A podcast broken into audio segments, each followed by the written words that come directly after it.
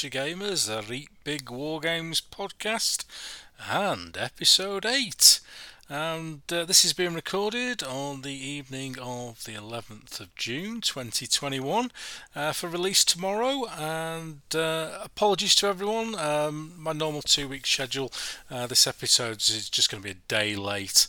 Uh, unfortunately, I had a, a, wonderful time away last week uh, on a course with work, uh, which has just left me a little bit behind.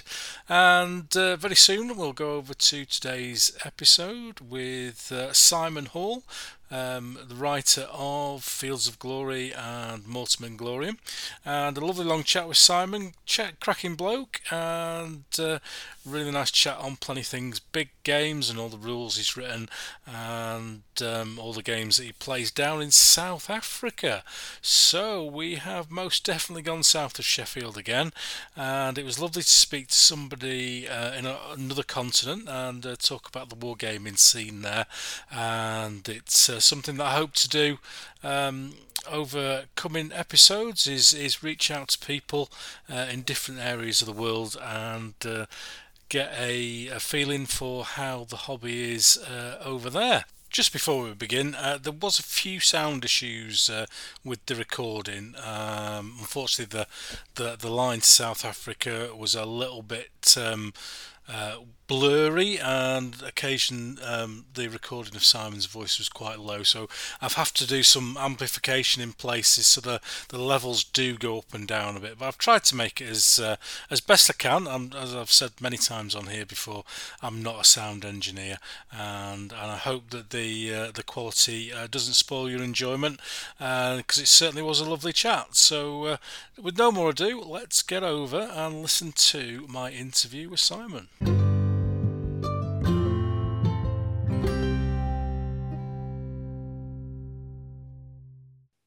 Hello, everyone, and welcome to Yorkshire Gamers a Reet Big War Games podcast.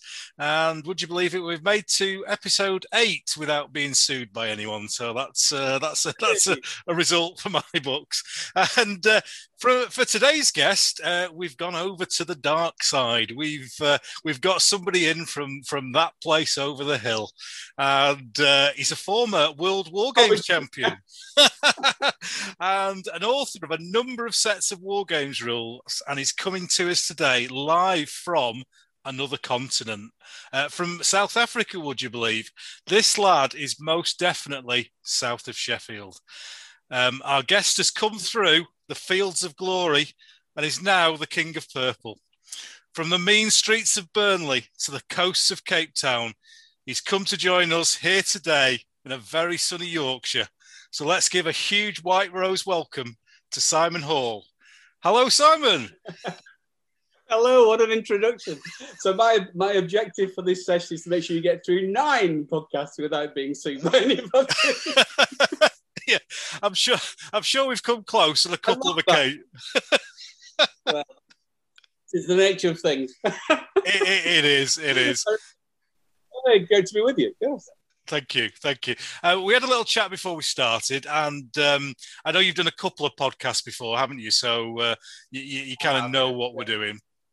Uh, we we say that, and it'll all go horribly wrong now, won't it? That's part of it, though, isn't it? we, meander where, we meander where we go. That's part of the fun of the podcast. So, well, so, well, uh, well, Simon, I've got absolutely loads on my list to talk about. Um, uh, uh, we've got rules, we've got big games, we've got Mortem and Gloriam, we've got Divisions of Steel, loads of sorts of stuff to, to talk about. But the first section of the podcast, I like to just concentrate on you yourself and you as a gamer. And uh, the first thing we do um, is a little thing called the four minute challenge. And um, rather than you going on for hours about your background, which happens sometimes. Yeah. Um, I like to get people to try and summarize in four minutes or less um, what they what they've done in their in their wargaming lives uh, and bring us up to date if possible. And um, at the end of the four minutes, you'll hear the countdown music, the theme at the end of the 30 seconds. Um, and then if you go too far, you'll hear D.I. Regan from the Sweeney telling you to shut it. So. Oh, I might have to just overrun a few seconds just to get there. No worries. Chat Okay. it. Chat it. right then, Simon. Uh, so three, two, one, off you go. Well, really, my, my wargaming goes in four phases. I had my Burnley era as I was growing up, um, and started off really from a, an article in Battle magazine playing World War II uh, with a good friend Mark Bevis, kept going there, and then we really lived through the era of the Bruce Quarrie rules of Mm. um, tank battles in miniature and the Napoleonic set that he wrote. Played those a lot through my youth, and then played the early WRG set, starting with fourth and fifth edition um, and got hooked and part of Burnley and Pendle War Games Club. And up in the north, where you and I came from, Peter Yep. Gilder was hanging around quite a bit in that era, so we got to see him a fair bit, and that was quite inspiring in that sort of era. Um, and then after uh, after about ten years of work, where I only did the occasional war game with friends because work life took over for a bit when I Mm. moved down to London, I decided to get going again and joined Reigate War Games Club, which actually is a very competition-oriented war games club, actually.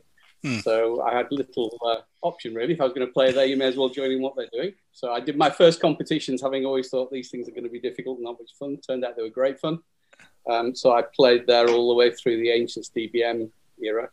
Um, and as you say, I, I managed to win the World Championship three times in, in three different places in the 2000 to 2004 year and win lots of competitions. And it was uh, that was a lot of fun. Um, my other highlight of the year, even then, was to do a reenactment game every Christmas. So we had a big game every Christmas using those rules.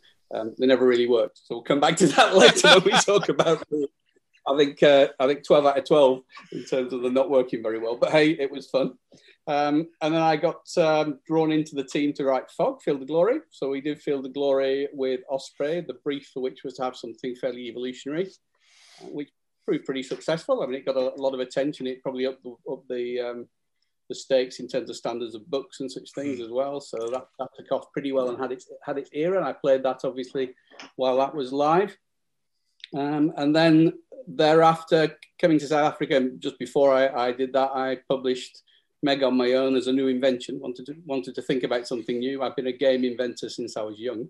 Really, me and my brother used to invent games. Published a couple of board games on the side.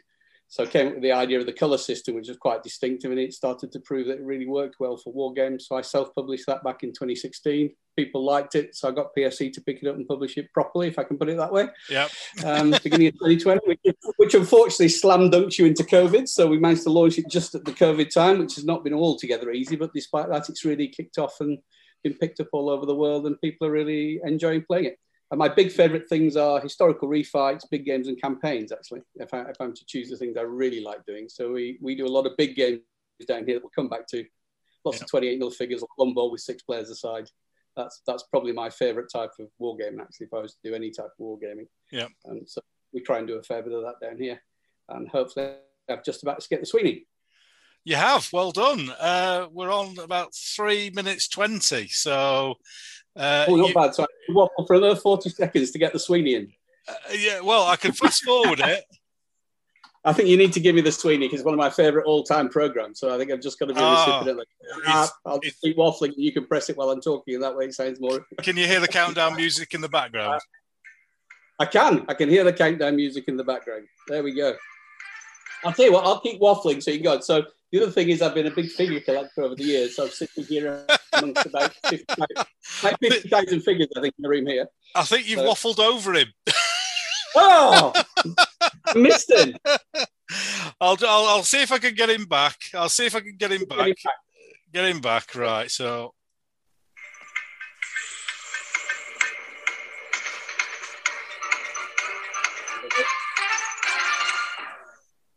Now shut it! I love it. I love it. It's such a great program.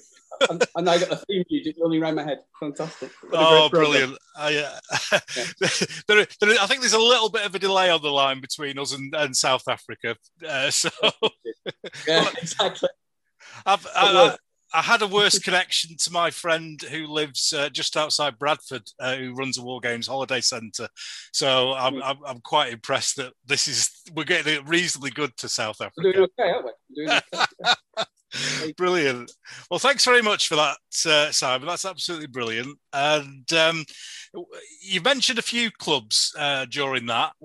Are you in a club now in South Africa?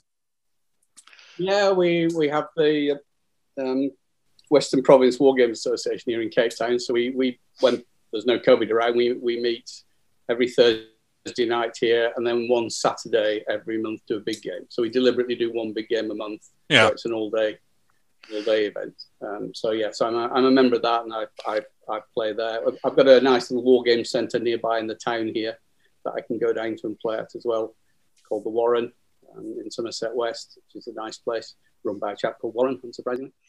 um, and then I had obviously Burnley and Pendle War Games Club and, and Reigate War Games Club, and I used to play a fair bit at Farnborough as well. Friends there in Farnborough used to go down to there quite a bit.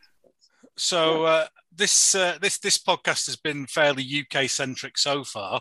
Uh, we've wandered over the borders into Wales and, and Scotland on occasion, uh, but we've never been as far as South Africa.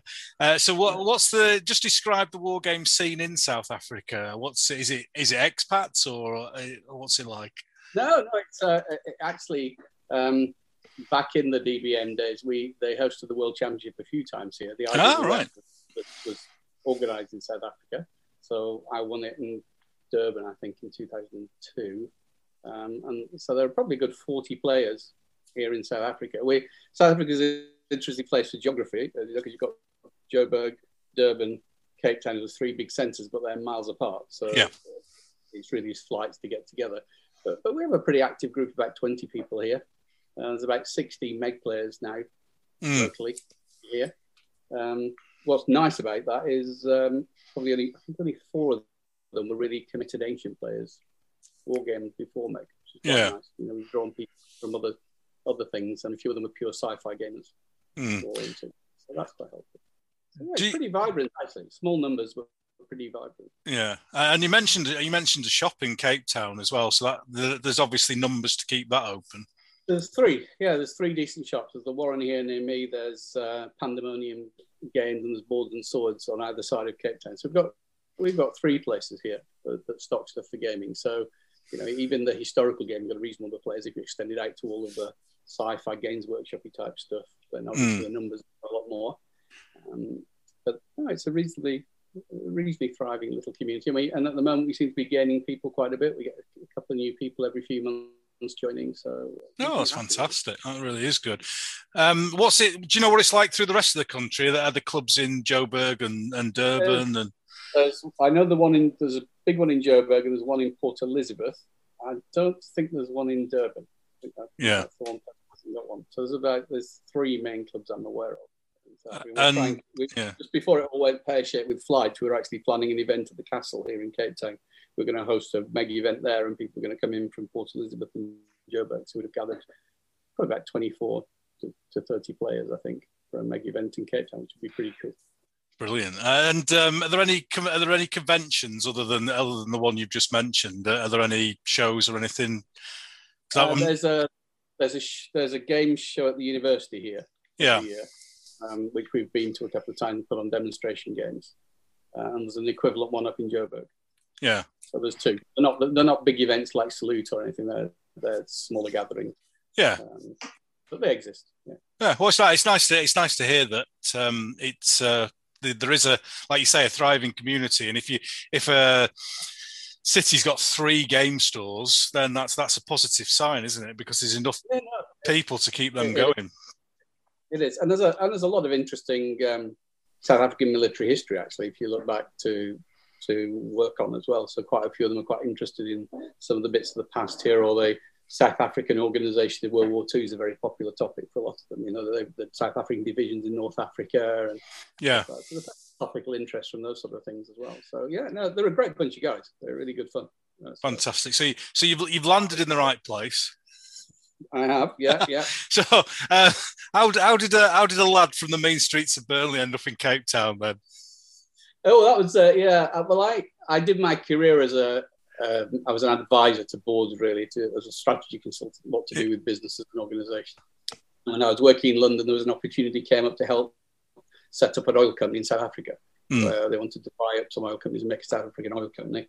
Um, and I stuck my hand up to do that because I'm a little adventurous. So that looks an interesting place to go and see. So I came down to Cape Town to run a project for six months and fell in love with it. Basically, thought this is just the most amazing place. So I've had connections with it ever since. That was back in 1992. So I kept my connections with that and used to come back for holidays quite a bit. So when it came to moving away from London, um, we were going to move to the Midlands and uh, somewhere around Birmingham sort of area, so we're quite central to the country. And then we're down here at Christmas, and Magdalene said to me, "I'm not sure I want to move to the Midlands, but I wouldn't mind moving here. What do you think?" So I was kind of blown away. Like, oh well, my favourite place on earth in terms of anywhere I've been, and I've travelled a fair bit, so uh, you know it's a, it's uh, it's a goer from that point of view. Let's have a look round.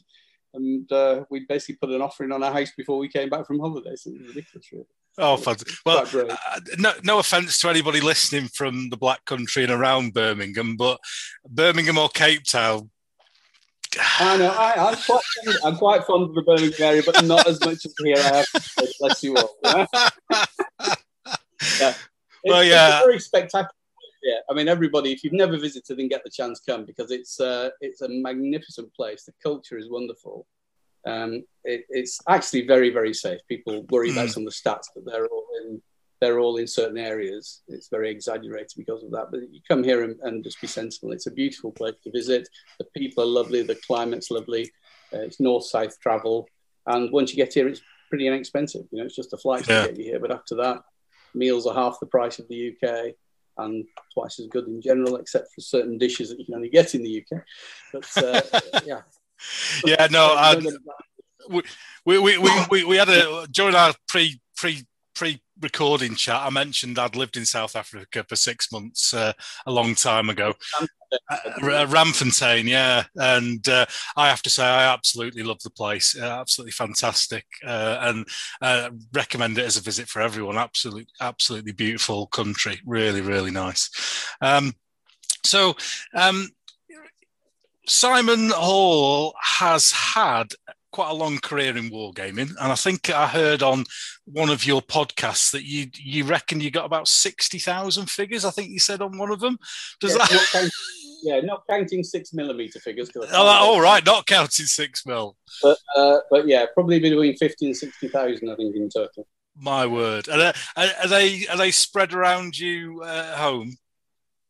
Uh, most of them are in this room. This is I'm talking from my war game room. So either side of me here, it's all stacked up to the ceiling with boxes. Oh my everything, word! Everything on the war games table is stacked full of boxes. So yeah, yeah. Well, I, I've had this habit of, um, of I painted quite a lot when I was young, and then I and I thought, well, I'll just I'll just slowly buy a few things. I'll get another army here and there. Yeah. But I've never really sold anything. I'm not yeah. really a seller. So I've given a few away, given to my old ones away this year to get people going into wargaming. But um, I've never really sold anything, so I accumulate all this stuff, and I'm one of those people who always say, "Ah, you know that World War One army friend I bought I'll buy it because it'll be useful one day when I get around to doing some World War One. and it sits, it sits down, you look at it for 10 years and think, well, the figures are nice. yeah. So, well, yeah, yeah, you're definitely you're definitely on the right podcast for that sort of uh, volume of figures. Where uh, we don't I, do looking at pickies, yeah. Uh, yeah, we don't do a lot of we don't do a lot of skirmish gaming here, to, to, be honest. No, I, no, not do I. I'm a, more a big battle game, really. So yeah, yeah. So, uh, if you if you had to choose then from all the all the stuff you've got, you um because I think you've I think you've got a wide range of stuff. I mean, obviously, if we're looking just Meg, we've got sort of ancient through to medi- late medieval, early Renaissance, and then um, your, your, World War II set, obviously World War II. Um, those figure ranges, do they cover everything? And if so, what's your favourite period, if you can come up with one? Oh, that's that's that's that's like asking somebody for a heart transplant. Which which which which three hearts do you want removing? you know, I, I couldn't say I have a favourite because I flip between them. I, I my original favourite probably was Napoleonic because I was really interested in Napoleonic history yeah. when I was a kid. Um, uh, and then it became Asians, and it flitted back to World War II, and then it flitted back to so those three are like the three co- three corners of the triangle. Everything works around those. It's probably yeah. more within those. I have sort of favorite armies. So I've always been a um, in the ancient period. My biggest interests were always Byzantium and feudal Japan. They're probably my two biggest interests there. Um, so and then the Punic Wars. So those are my three there. So um, Alexander and Persians. Mm. Uh, and in the Napoleonic era, I was always for some reason a fan of Prussians, so that stuck. So that's probably Prussians and Brunswickers are probably my favourite stuff there. Yeah. Uh, and then um, and then the the World, World War II stuff. I suppose I always had a soft spot for the Russians. So, So- Soviets, so. A big, wide selection throughout history. Then. Yeah, I've got I've got all of those filled in, and then in between, I've got quite a lot of Renaissance stuff and Seven Hmm. Years' War stuff. Um, I just said World War One, colonial. so, oh, yeah. colonial. I've got a lot of Zulu guys. a lot of uh, around here. So yeah, so yeah, I've covered pretty much all of it. I've never done a huge amount of sci-fi stuff or um, fantasy gaming stuff from that point of view. I mainly do historical stuff, but I don't mind. Yeah, I don't have any objection to it. I'll gladly play it. Yeah, do any of it really. Yeah. Good. Um, one thing I talk to people about in this section is what I call the Venn diagram of wargaming. Um, are are you familiar with Venn diagrams? Most people are. I am. Yeah, Brilliant. Not on a war game. I am familiar with them. yeah. Excellent. Well, if I think it, I think it defines sort of people's gaming personalities and and um, how they're drawn to different parts of the hobby because it is a, a huge thing um, with so many different aspects involved, from modelling to painting, etc. And the four areas I've bro- four little subsections I've broken it down into are wargamer, painter, collector, and historian. Um, so for yourself, how do they how do they fit together? Uh, I think they're a very good four. I, I'm a I'm a wargaming historian, probably mainly. Mainly, So I'm probably I'm probably uh, probably 40, 40 wargamer, 30 historian. If I Yeah. get 100 points, that's what yeah. comes out. 20, 20 collector, 10 painter. Okay. For me. I, I, And I'm, the I'm- giant and the giant has occurred just because of opportunity. So it's just that. I was going to say I, did well I'm going to it. to, So. I, so- I'm to have to challenge the collection thing when you've got sixty thousand figures. I know, yeah, yeah. And- and- Hey, hey, just think what it would look like if I'd have been forty percent collector. Enormous, you know. But, but but the truth is, I'm a I'm a war gamer history com- combination really more than anything else. Yeah, Um, I enjoy therapeutic painting and modelling, but I can live without it. It's not what drives me Yeah. to do any of it. The collecting stems from the other two. The reason Uh, for the yeah. big collection is I like a lot of history and Yeah. a lot of different eras of wargaming. So Yeah.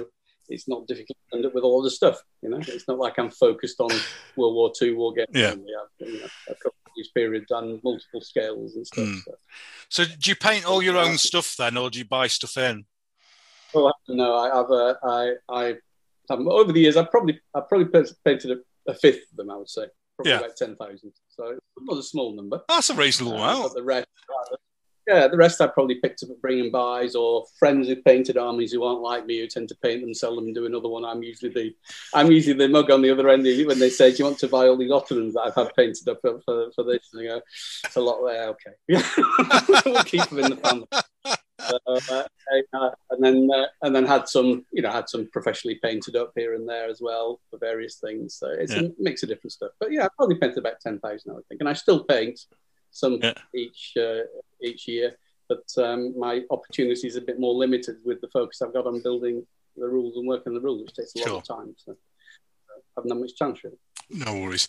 Um, we're going to talk about uh, Meg later on, um, but I just wanted to have a quick chat with you about Fields of Glory, which you mentioned in your um, uh, introduction there. And um, how did you get involved in that? Because it, it, it's it, there, did- there wasn't anything else in your introduction that kind of said.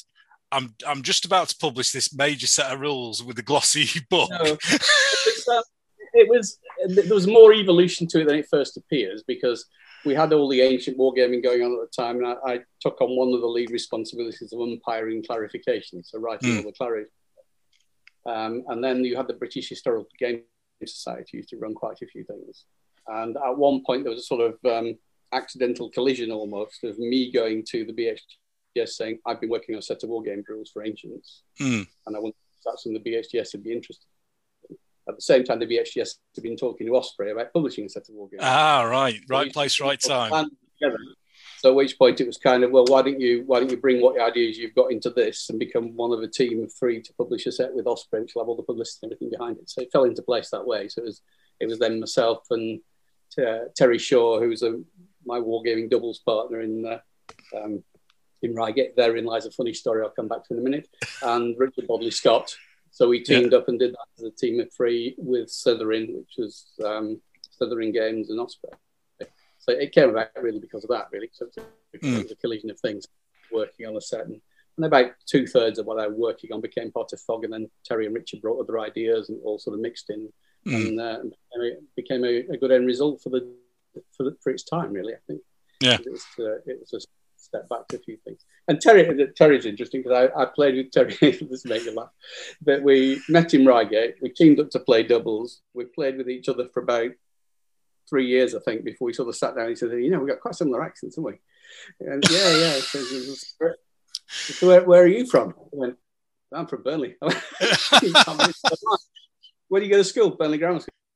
Oh, so did I. Where were you born? We were born a mile apart. Oh my God, we've been playing for three years together, doing war wargaming, Never quite registered, never quite registered for a minute that we were from the same area, never mind the same town or the same sub district within the town. oh, that's brilliant. it was quite funny. Like, we really should have talked more about things other than just war wargaming. used to go for weekends, drink beer, sit with each other for hours, and never touch any subject other than wargaming. Three. well, you've got to have dedication if you're going to be world champion, Simon. You can't, you can't have chit chat, can you? We were focused. I think in those days we were focused. Yeah, we did good stuff as doubles. We did good just the double spare as well. It was, uh, but it was very funny the day we found that out. It's yeah. And um, yeah. you mentioned that you mentioned as well doing rules with your brother. So was it is it a was it a natural progression? Just you just started doing rules at what sort of age and then carried on? Yeah, we're all we're always a bit of a creative pair. So whenever we started playing again, we tried to start to think how to improve it. Yeah, we started tweaking stuff. And there's no reason not to. There's no event we were going to where you had to stick to things. So we very quickly started doodling around creating various bits of rules. And then uh, Mark Bevis is a very good friend of mine who's micro lists for World yeah. War II. Uh, him and I started working on on bits of rules. So all all through, I've been a bit of a game creator, really, um, and, and liked doing that kind of stuff. Mm.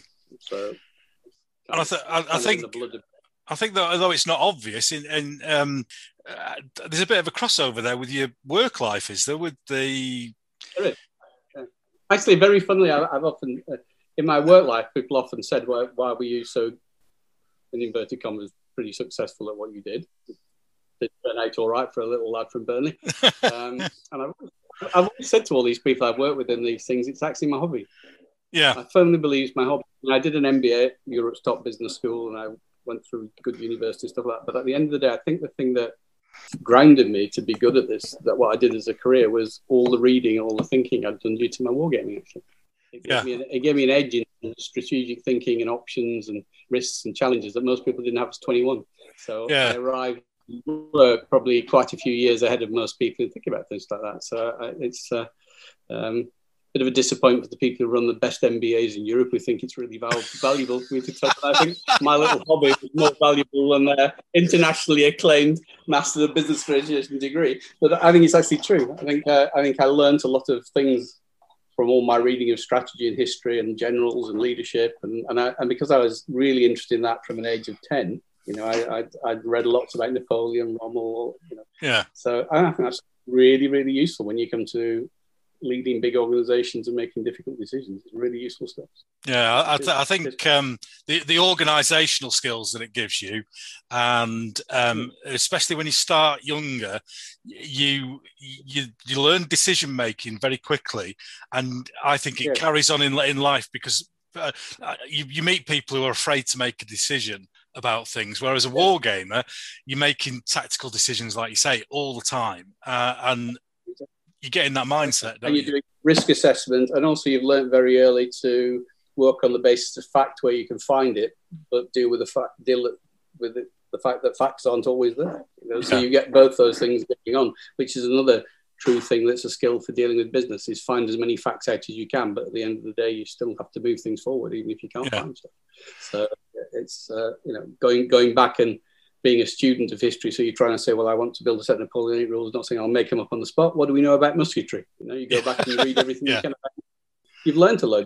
You know, you've learned some basis for making some decisions about things, and then you go from there. So I, I think it, I think it does build. I think we'll all be quite chuffed. It builds quite a lot of qualities in people, Yeah. thinking quality.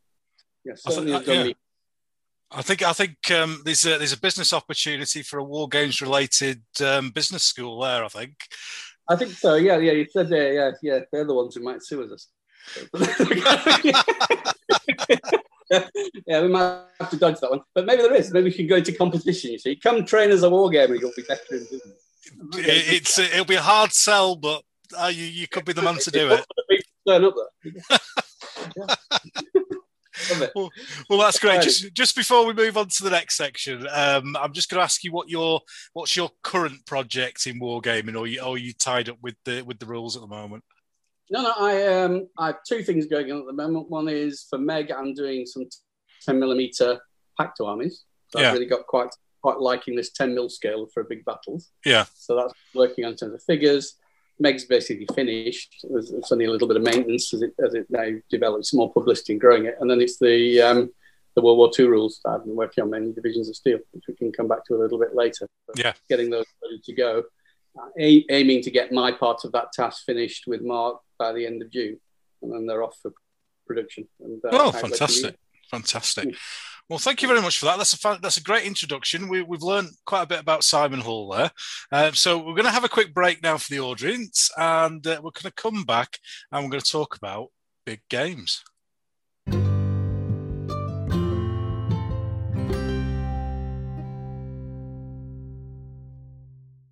Okay, so we're back to uh, the second section, and our regular listeners will know that this is the the time that we talk about big games, and uh, uh, there's lots of definitions of big games as we found out over the previous seven episodes.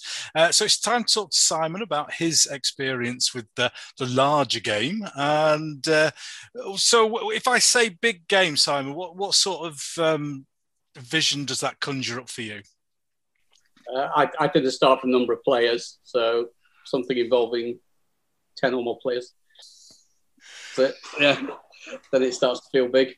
Um, and then and then amount of troops on the table depend on the period, really, and, and what you're doing. I mean, we could play big games or the skirmish games, which still would only have moderate number of figures, that being maybe a few hundred skirmish Hmm. game individually. Most of my big games are big battle games. Um, and uh, I mean, my, my and the other thing I like to do with big games is try and give them a twist. Yeah. that's, that's another thing too. So, um, yeah, mainly mainly multiplayer. I mean, we, the ones we do here typically are twelve or fourteen players, six Mm. or seven aside. Um, but I started the big game stuff years and years ago back in Burnley. So we did um, we, we famously did a battle of using tank battles in miniature years and years ago. We did D-Day over a weekend on a thirty foot square judo mat. Yes, I, I heard about this on one of the other podcasts. That that's uh, Yeah. That is a Yeah. monster of a game, I have to say. Yeah, I think, I think it was it was twenty players, and uh, and to scale uh, because of the ground scale at thirty at uh, thirty foot is ten kilometers by ten kilometers. So the entire Omaha beach is about eight. So so we were doing entirety of one of the beach fronts and ten kilometer depth inland from it. Um, so that was the first really big game I was involved in. I've still got a few, couple of photos actually in Divisions of Steel. There's a couple of black and white photographs. It was on the magazines. Oh, fantastic! And, uh, the biggest war game, and you've got me and Mark Bevis in our youth on the photos ringed up at the, back in 1977, I think it was 1977, all 172nd scale, tanks, landing craft, all sorts of stuff. It was a hoot. You know. And was that laid out? Was that laid out on the floor or was it on the floor? table? There's no way, no, on the floor. There's no way you could do it that big on table. So we laid it all out on the judo mats. It was all on the floor. I, I have to say, that's something I've I've, I've never done. Uh, is a floor game because uh, it's been it's been suggested to me a couple of times with some of the naval stuff that we do, but the the thought of treading on did, did you get through the yeah. weekend without treading on something? No, of course not. No, there were definitely there's definitely some breakages, especially infantry, which you find a bit difficult to see when you're moving a bit too quickly. Yeah. Um, but people trod on a few things. There were a few casualties, but the uh, uh, but uh, it was a pretty small percentage of what we were using. Um, and it was a shame. The only shame was, of course, a Juba and that's white, cream off white, and uh, they weren't too keen on the idea of spraying it green and putting. uh, we couldn't manage to dye it to the right colours, but other than that, it was pretty cool. It was just cool to have some, some big event like that. So um, really enjoyed that. And then we did um, we did then a one three hundredth one, which I Mark and I then took over and organised a few. And the best one we did by far was in a church hall in Burnley, where there were internal telephones before the days of yeah. mobile things. So we, we had teams of seven with one commander in chief and six subs. And they, they, on the Friday night, they got to go into a room for a couple of hours before we went out for a drink to sit with the map and their commanders and do whatever they like for a couple of hours. Yeah. And then from then on, the two commander in chiefs were only allowed in their command room, and all communications were over the internal telephones. Oh, that's fantastic. So we, actually, so we have this fantastic system, and it, and it was such a memorable game. Uh, and it was another big one in terms of table. I think it was 24 by 18 foot table, one 300 scale. So yeah. There was a lot of stuff on the table. And it was really memorable because Mark and I had a little simple system with dice that we, whenever somebody made a call, mm. they had a certain amount of unknown time, we would literally cut them off. You know, we just put our fingers on and cut them off. We'd go behind them and go. so they're trying to get these messages across, and there's the noise and the chaos and getting artificially cut off. And what was really memorable about it was that the the um, the two commanders took totally different approaches. The Russian commander took an approach of planning quite carefully the attack he wanted to do, and the yeah. German commander did a lot of planning, but set up more of a communication system. Right. So when you when you came online, you had codes for things that were very easy to agree. So that was H one, H two. So there was no confusion. Yeah. And it really was interesting to watch it evolve because on the first day, end of the first day, the Russians had made breakthroughs in all sorts of places, but he was gradually losing control and not knowing where his own stuff was. And the German had a very good idea what was going on. And day two, they managed a fantastic counter strike. And, uh, and there was a famous moment of one of the Russian commanders. I can't remember exactly what happened, but it was along the lines of he rang up and, and said, "We need emergency artillery support now on the bridge," and we cut him off. And there are three bridges. And a guy in the room just sitting there sitting there with his map and three bridges and roughly where he thinks, thinking, which bloody bridge was that? And then he decided, I thought, I, am sure it's the third one.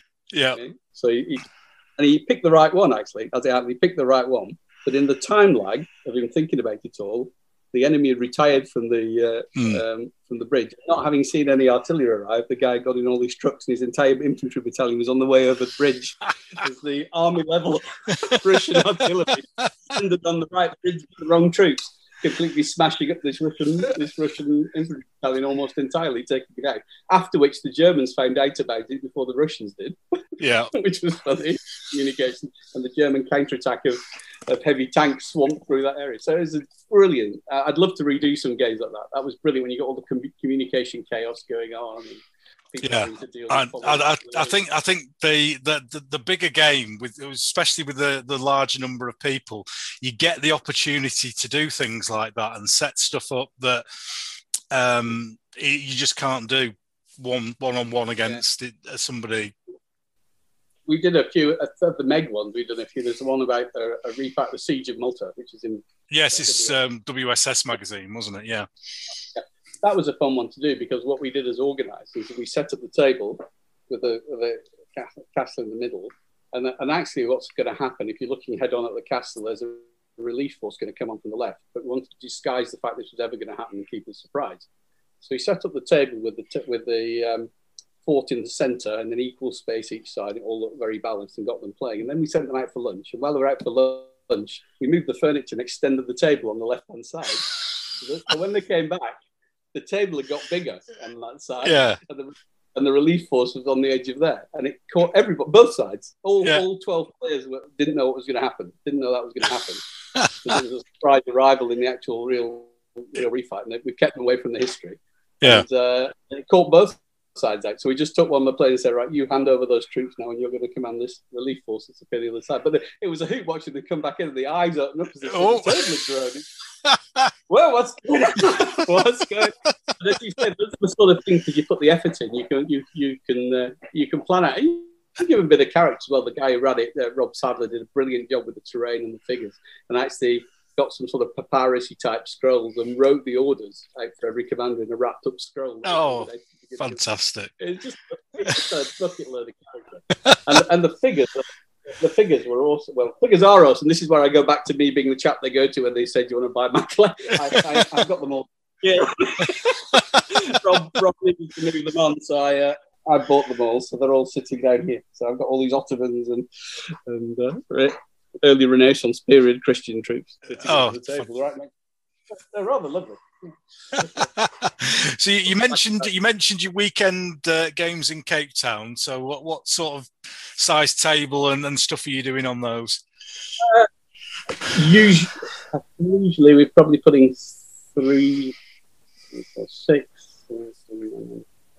We're probably doing 16 by 6 Hmm. as a typical table size. I'd say that fits the room quite nicely. Um, we've done a few spun the other way, but 16 by 6 is probably the sort of classic size that we use Yeah. for the big game. And then we've uh, uh, we do Meg Ancients and Hail Caesarations. They both seem to work for big game ways, so we do a bit of both of those. Um, and then they do a lot of World War II games, so we'll do some big World War II games and things like that. Um, we've done some big refights of Rorke's Drift and stuff, one to one scale Hmm. for the Brits. Not quite one to one for the for Zulus, but not that far off. Not that. get in there. Get in there. yeah. So uh, it looks looks pretty spectacular. Um, and then we so we did a Roman Gaul one was the first one when I came down here that we did. We did a really cracking one from the Crusade based around Castle Tiberias on Lake Galilee, Hmm. and uh, a force there with with two relief forces coming in, a castle in the centre and a massive Arabic force. That was a hoot. That was very very good fun. So like- One one thing that's come up quite quite. Sorry, go on. we did Pavia. We did a refight of Pavia as well with the walled garden that was all in. Oh, nice. That looks superb. Yeah. On the black Yeah. We we've we've we've got a plan for Pavia here. We've got um, at the Leeds Royal Armories. Um, they've got a huge Pavia set up with life size mod, life size um, stuff with pikes and uh, and loads of armor from the period and the battle. Um, and there's a lovely space just in front of that display. Um, and we've been, we've been friends with the Royal Armories for 20 plus years. Um, so um, there'll be a anniversary coming up um, in five years, four years time, won't there? 2020, uh, 25. Um, so we're planning a big Pavia refight there in front of that uh, display, which will be pretty good, I think. Very good. Yeah. Yeah, looking forward to that. Yeah, no, it looked, I've got some great photos of it because it looked really good with the walling all around it. Yeah, It was, uh, very good. The armories are fantastic, aren't they? There's a there's a really good um, War of the Roses diorama now, isn't there, with all the Perry miniature ones? I think. In there. yeah, that, that's that's moved in there, and and I have to say that they've been very good um, with with us as Leeds War Games Club since they moved into Leeds, um, and we've done like War Games demonstration days for them, and um, we put on our refight of Jutland there for the hundredth anniversary five years ago. Five years ago today as well, yeah. Um, so uh, it's been a, it's been a great connection to have um, with them. Yeah. very very positive. That's yeah. You mentioned you mentioned um, the great man himself, Peter Gilder, earlier on. Um, did you did you go up to the War Games Holiday Centre, which has been mentioned in virtually all the shows? Uh, and, uh, what, what was what was how, what was the reaction to that, and how did that affect your gaming career? Do you think? Uh, we affected it quite a bit because you used to drop into Burnley War Games Club every now and again as well. Yeah, um, Blackburn. So um, no, it affected it a lot because that's probably where seeing probably where I saw big games for the first time outside of a show, really, and all those figure collections with the Napoleonics and the Grand Manner Mm. rule set. Which I saw at that time, um, it was a it was a huge effect on all of us, I think, because it was kind of he was kind of the inspiration of that at that time for Yeah.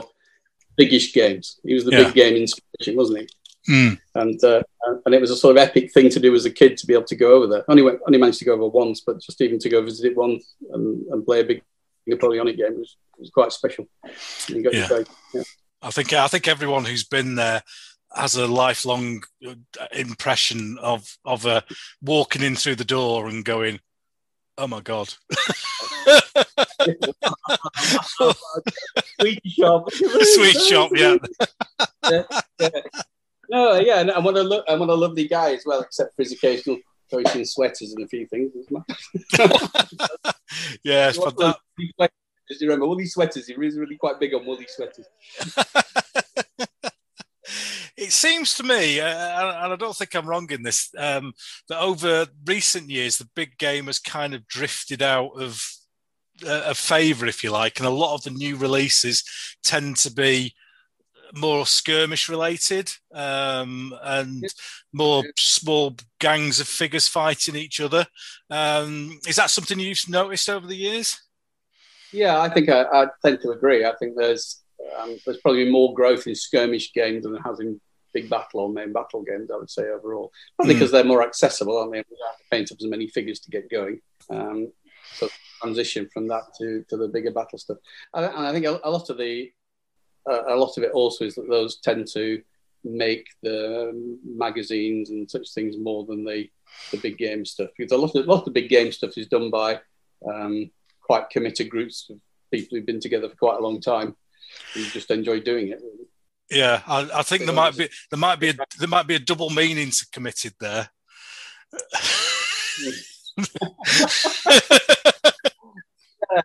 yes, we're locked away in the big game. Yeah, yeah. No, it's it, it's it's something it's something I, I sanatorium. That's really. We're up in the big game sanatorium. That's it. Big game sanatorium and business school. Nobody can compete with that now. We've got it cracked. That's it. Yeah, exactly. Yeah, that's it. Well, um, on, on, on, on, yeah, on, on that on that note, and on our new business venture, uh, we, we, shall uh, leave big games and move on to the quiz. On your holes. Don't know who to fly with? then why don't you go A up and away with Yorkshire Airlines?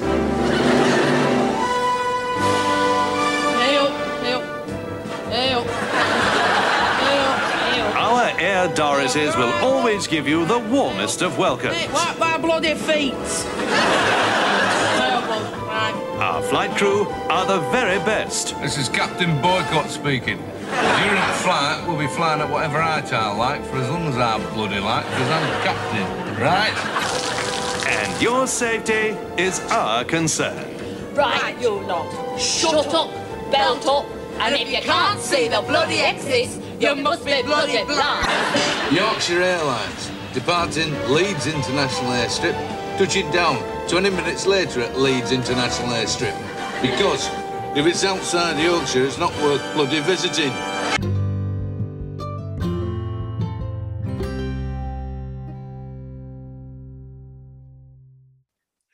Yorkshire quiz with a Lancastrian. This would be entertaining. Yeah. Uh, yes, it certainly is.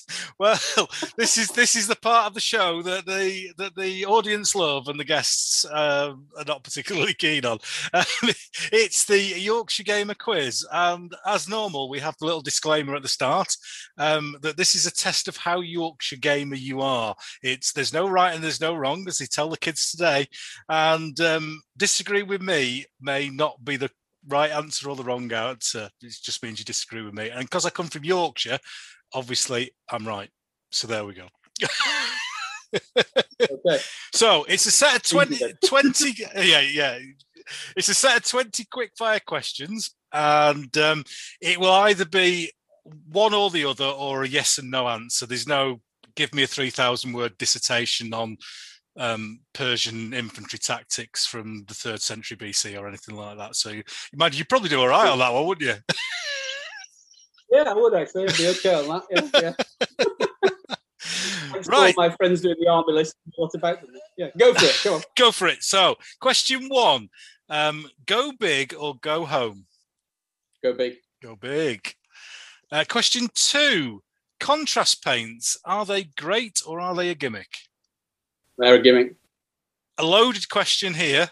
Paintbrushes, Winsor and Newton or Yorkshire made Pro Art? It's got to be Yorkshire made Pro Art, I think. Oh, he's doing well. He's doing well. Um, controversial question. This one. Um, Ninety-six figures. Is that an army or a pike block? Well, it's not even a pike block, but we'll go for a pike block. Oh, it's a small pike block. That's all. I, if I could give you a bonus point, I'd give you a bonus point for that. Um, uh, six by four table. Is that a big game or a small game? That's a small game. Oh, you're doing well so far. Um, points based army or historical order of battle? That's a tough. I'll go for historical order of battle because I like doing refights. Brilliant. Um, when you're painting, do you use uh, a wet palette to mix your paints or an old bit of MDF? Yeah, plastic, actually. Yeah. but it, Nearest it- to a piece of MDF. Special. excellent. Slab of anything that works. Yeah. I just think I just think wet pallets are growing cress. That's the only thing I think they're any good for. When you're painting figures, do you go black undercoat or white undercoat? Black undercoat. When you're offered a drink, will you take Yorkshire tea or a dirty mucky coffee? Dirty mucky coffee, I'm afraid. Gonna have to go for that one. You might notice some bias in some of these questions. I've spotted it, yeah. yeah. I think the honest answer, you see. Ah. The Yorkshire made paintbrush. Yeah, there, there might be some bias somewhere in these. I'm not quite sure. It's hidden away subtly, I think. You are wearing a Bradford shirt. It's I'm wearing a Bradford shirt as well, uh, which you, which might be, which will become relevant in a minute. Um, I reckon- there you go. Uh, so, question ten: uh, War games units. Do you like your figures tightly packed or socially distanced? Mm, tightly packed. Tightly packed. You've got chance for a for a game. Uh, would you choose a two-hour club game or a weekend monster game? Weekend monster game. Avocado. Is it just posh mussy peas? No. Round dice. Are they allowed or banned? Band. Banned. Excellent. We've got a worldwide movement to ban round dice, and I'm I'm very proud of it. with that idea? Would you pay 33 pence for a communist? No. No. Do you like a um, a good table and a set of rules, like a casualty table or a movement table? Uh, I'd rather have as few tables as possible. Few tables possible.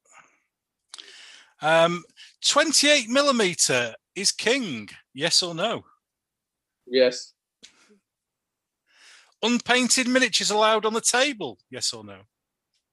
No, only one. She wants Survivor to take me to.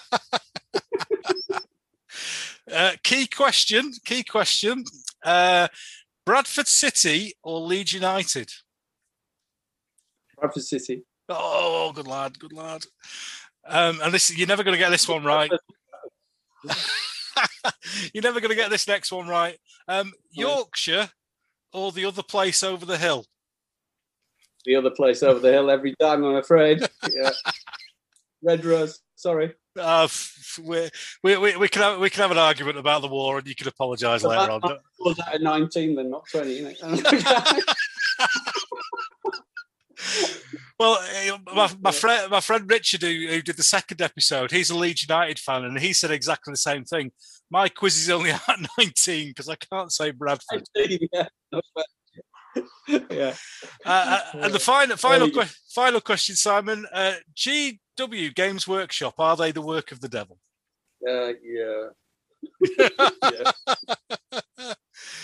Uh, oh, you've done very you've done very well. Uh, three seventy five percent. Hey, sounds pretty good. That I might, I might, I might be allowed to it after all. Yeah, and, and considering that um, questions you got wrong were usually Lancashire Yorkshire related, you, you you've done all right there. Okay, there we go. there we go.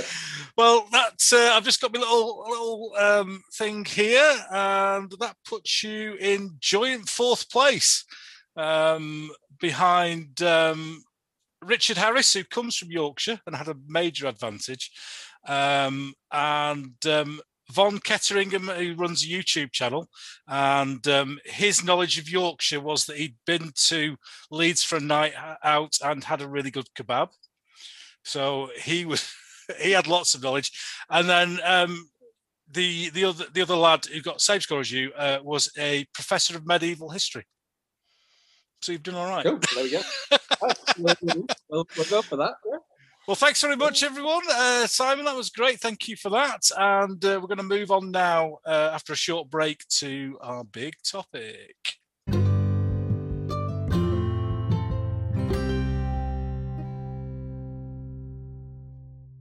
Okay, uh, cracking effort from Simon there on the quiz. Uh, good fun had by all there as, as, usual with that. And it's time to move on to our big topic. And um, we've got Simon on today to talk about his rule sets. And the first one that we're going to talk about is a, a rule set called Mortem et Gloriam, um, which um, seems to be now known as Meg uh, across the world. Yes. Well, yeah. which I think I think that's nice because it's kind of if it's if it's popular enough to get itself a, a little subtitle, if you like, then people are obviously enjoying it. Um, so for, for those of the listeners who aren't aware what Meg is, um, just we'll go into some detail about some of the systems as we go along. But just uh, what's a, kind of a brief outline of what Meg is and, and what it does? Uh, it's a main battle ancient game that's designed to cover the whole ancient and medieval period. So you can play anything from the uh, uh, the chariot wars all the way through to the pre-firearms medievals.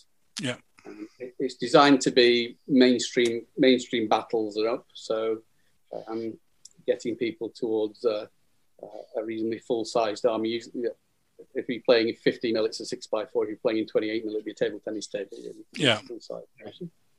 Um, and it was done. It, it, was done with a few objectives. One was to I wanted to try and get as much historical feel as possible into the way the armies played, uh, while combining it with something that was very fun and playable.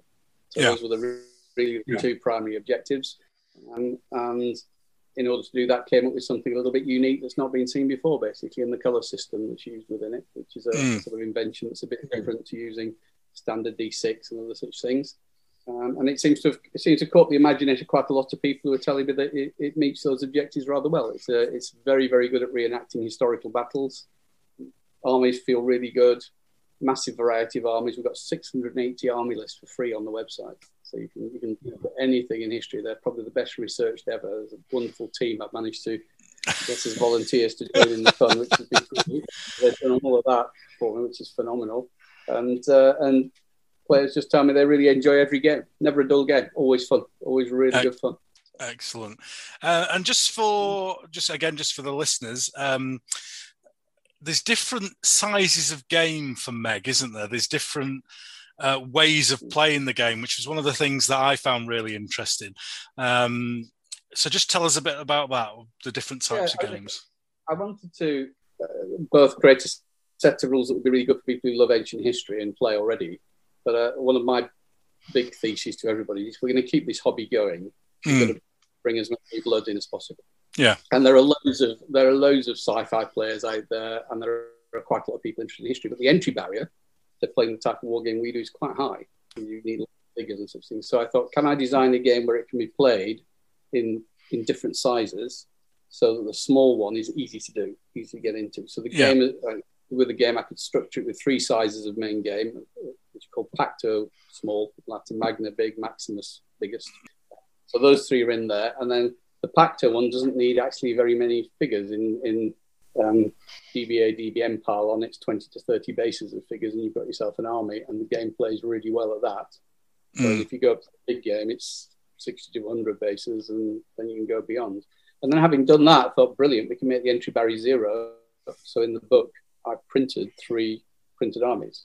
So you can actually literally take that sheet, photocopy in colour, stick it on some card, take a scalpel and cut it, and you've got yourself an army to play.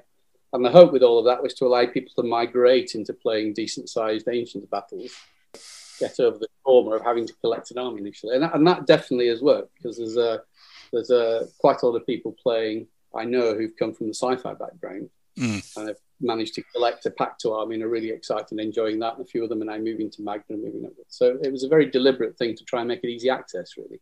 People. And also different time periods. So if you're only meeting for an hour and a half, you can play a Pacto game. If you've got three three hours, play a Maximus game. Mm. So, Yeah, it, it, it was one of the things I, I I I enjoyed very much about the set the, the set of rules because something I've been banging on about during these podcasts is that we're, we're spending all this money not me personally but get, companies getting people into the hobby of, of historicals from sci-fi and we're we're only showing them this tiny little bit that matches what they're used to the the the 12 to 20 figures or 20 bases like you're saying for um for for, for the smaller version of meg. Um but we're not then going have a look over the fence. Here's something a, a little bit bigger. Uh, try that. And then once people are into that then they can look over another fence oh there's something bigger over there uh, so I very much, I very much enjoyed that, and and are you getting, you, like you say, are you getting the feedback from that that people are getting very up? good feedback from it. There are, there are, I know there are people out there who started playing the game just with the printed armies, just Mm. to learn about it. So that's worked. And there are lots of people now who've got the Pacto armies with PSC. There are actually a lot of people saying, messages saying, I bought a Pacto army, I built the Pacto army, and I've started, I've got another box. I'm going to try and make a Magna army now. So, you know, we are getting people coming through. And a lot of the people have names on the orders, they're not people I know. Um, Yeah. they're, they're people playing other types of games. So Yeah. it's certainly having some, it, it's growing the hobby rather than just stealing players from other rule sets, which is something I really wanted to try and do because I think double the size of the ancient wargaming hobby if we play our cards right. Oh, that's that, oh, that's that's great. Really is good news. Um, and it seems to have, uh, well, it doesn't seem to. It has um, built up quite a decent community um, that I've noticed online. Um, Yeah. And um, there is a um, a Meg specific podcast now that um, talks about rule uh, um, talks about armies uh, and, and building lists and stuff um, and very active on social media as well so that that's a, that's a positive um, have, you, have you been part of that gro- well you have been but how have you been part of that growth Um, well, I was, I, I suppose at the end of the day, I'm, I'm pretty accessible and pretty responsive as, Mhm. as a rule. Part of my philosophy, I think if you're going to write these rules and put them out, you need to answer questions because the Yeah. rule books have perfect. So I've always believed in coming out and clarifying things or adding my two pence to conversations where I can. So I was Mm. quite active on social media early, um, and then it's just it's just nice that certain enthusiasts in various places have picked it up and got really excited about that and they're doing their own thing. So there's about four or five blogs. There's, as you say, the podcast, which is led by a chap called Ray Duggins. Good initiative. Um, I've had nothing to do with those other than being told that they're doing it and then joining one of the, that's it. They're, they're pressing ahead with those. Hmm. We've got um, we've we've had the community in Poland do a promotional video of Meg. So you know, it, it, it, first of all, the game's got to be good. If the game is good enough, it'll get people gradually because you Yeah. get people who don't just say, "Oh, it's quite good." They go, "No, this is really good," and want to Mm. talk about it. So that's the first thing that's been been working well. It's been a, it's been a challenge, obviously, because it was launched right right when coronavirus hit. You know, we, we, we exactly then. Hmm, So all the word mouth stuff and all the face to face stuff we haven't had the benefit of yet. That's all to come. yeah So um, it, it, it's uh, it, it's done very well, I think, considering that it's got some pretty big followings out there, and we and also we won a couple of good awards last year, which was very nice. Yes, So yeah, it It, did, which was which was excellent. Because I, uh, from a, Yeah. from a personal point of view, um, uh, this is the first time that we've spoken together. But when I started to get interested in in Meg, um, we had a couple of conversations online, and and you were uh, looking at some of my figures and stuff, uh, and that kind of thought, oh yeah, uh, you know, that made me feel positive towards the rules as well. So. Uh, uh, Big tick in the in the in the uh, in the box from from me there.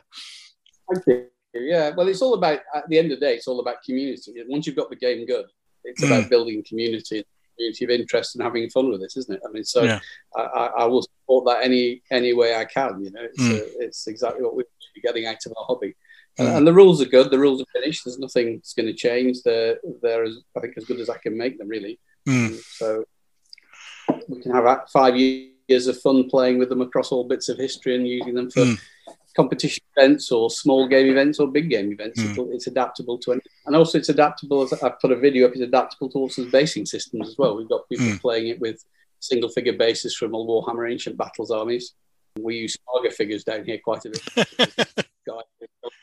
Collected loads of them, and the figures are beautiful. But uh, 28 mil, I don't know, they feel like about 35. I mean, they're enormous. They they, they are big. They are big. they don't fit on bases. We, we, we play with those. as a mechanism for playing and using those. Um, so it's just all about using it as a, as a system to have fun. Yeah, well, you, you mentioned something there that's that was my next question, and that was that was videos, because you, you've used those in the past um, to like explain rules and, and um, go through bits and pieces. Um, just explain that to to us.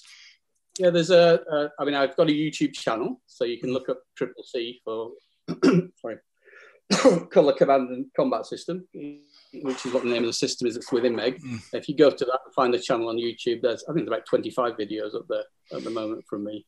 And Mm. we're just doing a new series, one a week, which are a little better shot than the original ones. Yeah, um, about various bits of the rules and how to do them. And I'm, I'm going to be doing one shortly on uh, mastering block moves and stuff like Yeah. that. So if people get some resources, there's, lo- there's loads of resource there. Have a look. You can. s- We also do something called the Two Simon Show. Myself and Yep. Simon Elliott. Dr. Simon Elliott. We've we've got a thing where we pick a battle, talk about the history, talk about some of the hypotheses, and then refight it Mm. uh, on a day. We, we've got three of those up there that we record, and then the next one of those is end of June. Mm. one on of June. So there's there's quite a lot of audiovisual material. I think videos are great. I mean, they they're a, they're a huge help to everybody to see something Mm. Yeah. I, I think um, just from a personal point of view, I found that extremely useful because I could go on and and the, the the ones that go through the rules are relatively short. So if I've got ten minutes, I just all right, let's have a look at this. Let's oh, this one's about shooting. Let's see how that works. And that that got me into all right, we'll buy these. So they, they certainly work for that. So if, if anyone listening to this is interested in in having a look at the set of the rules, then the, it's all out there on the YouTube, the mechanisms and how it works, and as you say, historical refights as well.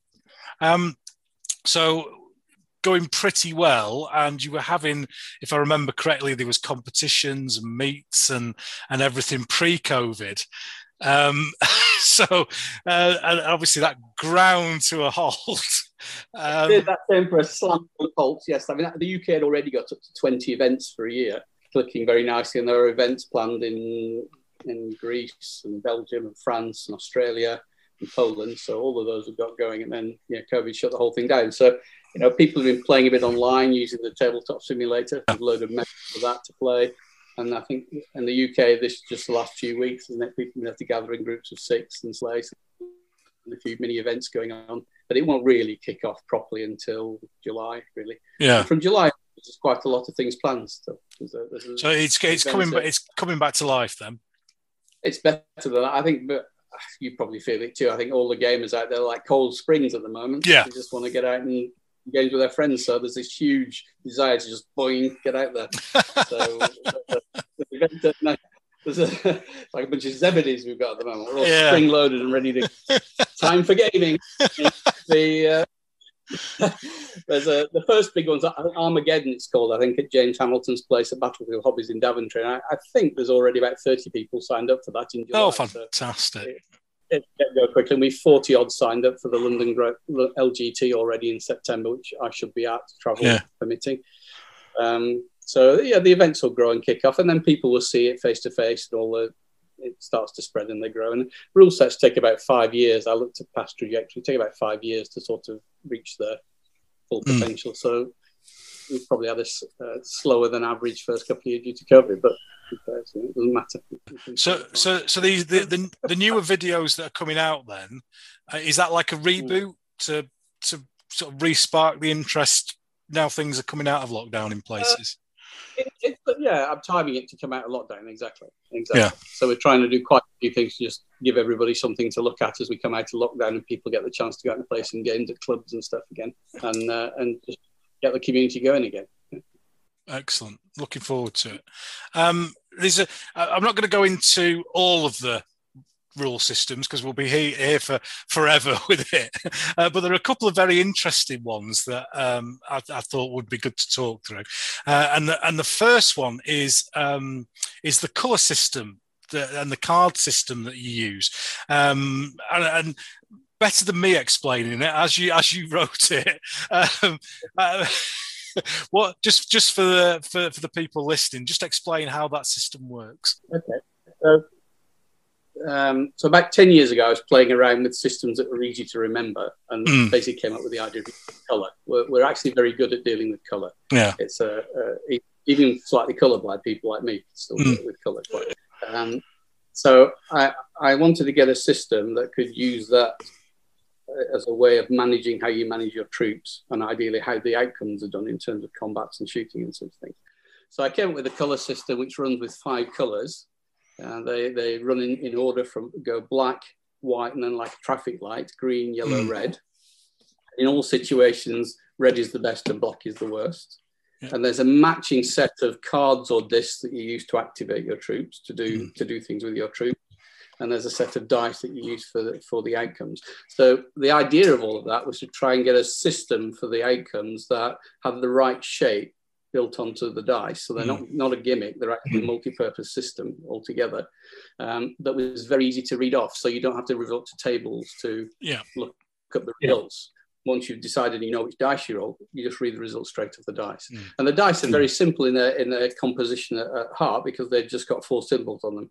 They've got a blank, they've got a skull, which is kill an enemy base. You take a base off. They've got a, a, a cross sword and um, arrow, which is a wound, a half base. Mm. And there's an S, which stands for special effects. So the reason they're not, it's not just a gimmick of printing a six-sided dice, is because it's got damage plus special effect on the same dice. Mm. And that's the twist that allows it to work really well as a system. And then you gradually upgrade the dice you roll depending on how good you are. So if you're a knight in the open charging, fighting somebody in a loincloth, you can have red dice, and the other guy will have a black dice, and you're doing two half, three times as much damage as you. But you're looking for skulls on the dice. The other reason of creating it was was a was a, a, a sort of attraction one. Of, of I thought also if we're trying to bring people in from outside the hobby, wouldn't it be nice to have something that's visually interesting to bring people in? So we always trying the huddle rolling D10 and doing calculations, or rolling Yeah. D6 and doing calculations. Not that engaging. Mm. If you pick up some of these dice, actually the sci-fi people tend to really look at them and go, "Wow, they're cool," you know. Yeah. What do we use those for? And they're, they're interested. Mm. So it was also to bring of attraction. And the color system then for the troops is you use the same colors to command them. So the general will have a set of colored cards or discs, which are all printed on the rear, so they match your tabletop, so they disappear Yeah. on the tabletop. And those colors allow you to move your troops. And a red will allow you to do difficult things, and a black will allow you to do very little. So you've Mm. got some command friction built in, and the general will have between two and five cards. So you get the combination of command capability, if you like, with the generals, and the friction of trying to move more difficult troops, like a bunch of tribal Gauls versus a bunch of Harriers. will do different things with the Yeah. green card. Yeah. So, so it's all built around that basically. So if you get a if you uh, if you want to wheel a bunch of Gauls, um, you'll need a yellow or a red, two of the better colours. If you want to wheel a bunch of Romans, it's a green. So the colours actually give you the the different flex. You want to wield some skirmishers, it's actually a white. So the only thing you can do with a with a black is upgrade it with a general once and go directly ahead. So if you draw a hand all of blacks, which is pretty rare, you you will struggle. But there's a lot of nice characteristics in how it works from a statistical point of view, be, being a sort of analyzer of things, because the the randomness in it is a quite a bit under your own control. It's not a random roll of a d6. You get three ones. You've had it. You actually choose the generals and their capabilities. So the odds of getting all black with five is really really low. It never really happen. Uh, if you choose to have all mediocre generals, you're run a lot of risk. But somehow Hmm. this feels kind of realistic. You know, go to war with four Muppets in charge. Probably yeah. probably I- have a few prob- you might have problems, you know. So it's more realistic. The other thing that's really important about it uh, before we get it is also got a change in system. When I used to play, Mark and I used to play, we used to look back at battles and used to think, well, everything is going on simultaneously in a real battle. Mm. So I thought, you, you, ideally, you want a system that allows you to capture some of that Mm. that simultaneous going on. And, and the normal thing to do in a game is, is you do everything and I sit here and I do Yeah. everything you sit there. And I- I've always thought that's actually quite a long way from that. Actually. That's probably quite distant from it. So I thought, is there something I can get that's closer? And the color system and the act- uh, that we have is interactive and gets closer to it. So turn is shared. You don't have a turn. I Mm. don't have a turn. We have a shared turn. Yeah. And we each activate big blocks of troops in it. So it becomes closer. The idea of simultaneous action, things going on, people reacting, people doing things, which I wanted to get into the games. Mm. So they've all got this interactive turn, which you share, which is quite novel as well. Yeah, I, I think um, one of the one of the advantages of the system that I've seen from um, I've been very limited in playing it as we discussed earlier on before we started it because of because of COVID. So it, has been solo and, just testing the rules. Um, but one of the things I've enjoyed with it is how um, the color system makes you think and use your troops as they were. So if you've got a bunch of unruly Gauls um, who are froth- frothing at the mouth, shouting "kill the Romans," obviously in in in their own language, um, then if I'm if I'm here as a war gamer, in some sets of rules, I would I would go right. I want you to form uh, four ranks with a wedge to the left bias, with um, the armored troops at the front, and uh, I'd like to, you to charge exactly between those two bases of, uh, and the Gauls would just look at you and go, death and oh. char- charge in a straight line or whatever's in front of them. Lucky to call the day off. Yeah, you go, oh, come back. yeah. Oh, it, it, it, for people who played Age of War game, there's a few inventions in there that allow it to have more character than most rules. Yeah. One is there are three levels of troop types, and that's allowed over a wider range. There's drilled, mm. form, and tribal. And that in itself, compared to two, makes a huge difference because you yeah. can make a lot more flex with that. So we made the travels a lot worse. And, and actually, the best way to think of that is from ancient Greece, actually, because you get all three types. So, you know, your yeah. Spartans who, who spent a lot of time training mili- mm. military drilled. Most city hoplites were something else. They weren't permanently mm. drilling. They were pulled together for a need, but they were yeah. trained. So we call them formed, and they're less agile. And then there were still others, which is just gathering gatherings of men with hoplons and spears, hoplites. Uh, so you get all three types in the army list, but that in itself gives a gives a really good different differentiating mm. feature. Um, and then there's a lot of characteristics in the in the rules, and there are there's um, one particular invention which is flexibles in the mm-hmm. set. You may have seen, yeah, where people always struggle with certain troop types and representing history because people sort of have the argument of our. Uh, it's always funny. Are, were Roman auxiliary loose order or close order? Well, I have to tell you that in ancient Latin terms, they never yeah. had either of yeah. loose order. This is this is our invention of terminology. It doesn't mean yeah. anything to anyone. Yeah. Um, and actually, in our own terms, if you look at how they thought they could do either, basically, it's not close or loose. It's, it's does your fighting method depend on the person next to you? Or is it in the plot? Or are you free fighting as, as individuals in space? Mm. More the real thing what's going on. Yeah. And your auxiliary could do both. They could be ordered to lock shields and stand close together and fight mm. just like the type of legionaries, or spread out in open formation and fight effectively in a, in a wood. Mm. So I invented the idea of flexible. So, well, some of these troops are not one or the other. That's we got the mm. wrong debate. So we allow them to be adapted between them. And the same with Huns. Huns is a classic, you know, where they loose order cavalry or, or skirmish. Actually, they used to spread out really wide and ride around in circles, shoot everybody, and then at the end they'd all gather up quite close together and charge. And charge what's left. so they were both. They yeah. Were both. So so this invention of flexibles has brought enormous character to a whole load of troop types in history that have mm. never been represented well before. Yeah. And that that is some really interesting stuff, especially yeah. some of the horse armies. Yeah. Characteristics like shield cover, um, shoot and charge, the, the list. We put a lot of things into it. I put a lot of things into it to give the armies feel. People will often say to me, "Look, these armies feel really interesting and very play very historically." And uh, we do a lot of refights. I do a lot of refights, and I'm also doing them with Simon, in, uh, with the two Simon show.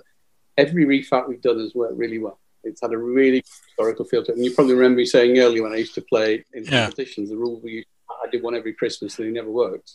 They didn't. too abstracted. Yeah. They never worked for history. They work like a funny game of chess. It didn't work for history. And yeah. since I'm history war game, really, that's my bias. I wanted to work really well for refights, and, and these do. Every refight we've done, including Cannae, which is the bane of most ancient wargamers. Yeah. Uh, the rules handle any amendments at all. So it works really, really well.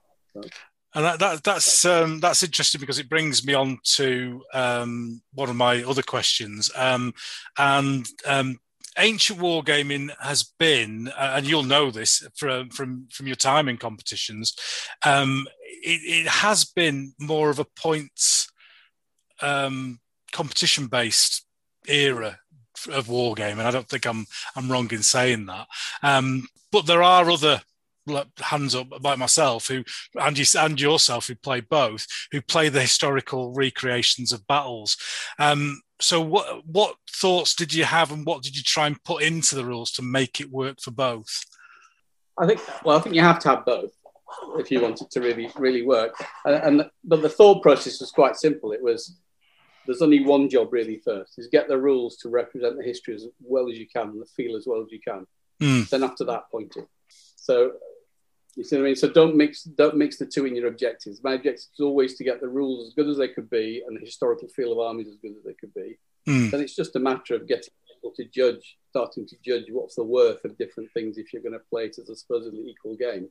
Uh, and one of the things we did for that, which I was very passionate about, is we did that online, built into an army builder, so we could update it every year for a few years because you can't get them right. Yeah. You, can't, you can't guess them. They need crowd testing to figure out what the point should be for something because you only learn through experience and upping and downing, and the people out there will find the bargains. See lots of bargains being used and actually. So Yeah, you- iterations. You can tell it. You can tell in a competition, can't you? If, if you've got ten people all with the same army, all at the top of the table, there's a, there's an issue. There is, yeah. And the good thing about the really good thing about Meg from that point of view, is the army diversity is huge. The choice of armies doesn't affect who wins very much. It's very interesting. Actually, the Paul um, Paul Cummings does an analysis of armies and players, and, and the main success or failure thing is driven by players, not driven by. armies. And Oh. honestly, uh, of the of the 680 armies, I could take at least 600 of them to a competition and do fine. There's no, there's Yeah. the points are so well refined now.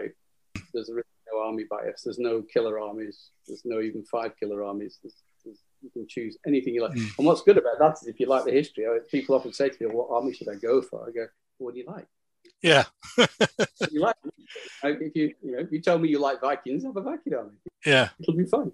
Get something that interests you. You know, don't don't fret yeah. about whether it'll be good or not. It, it'll be good if you use it well. That's it.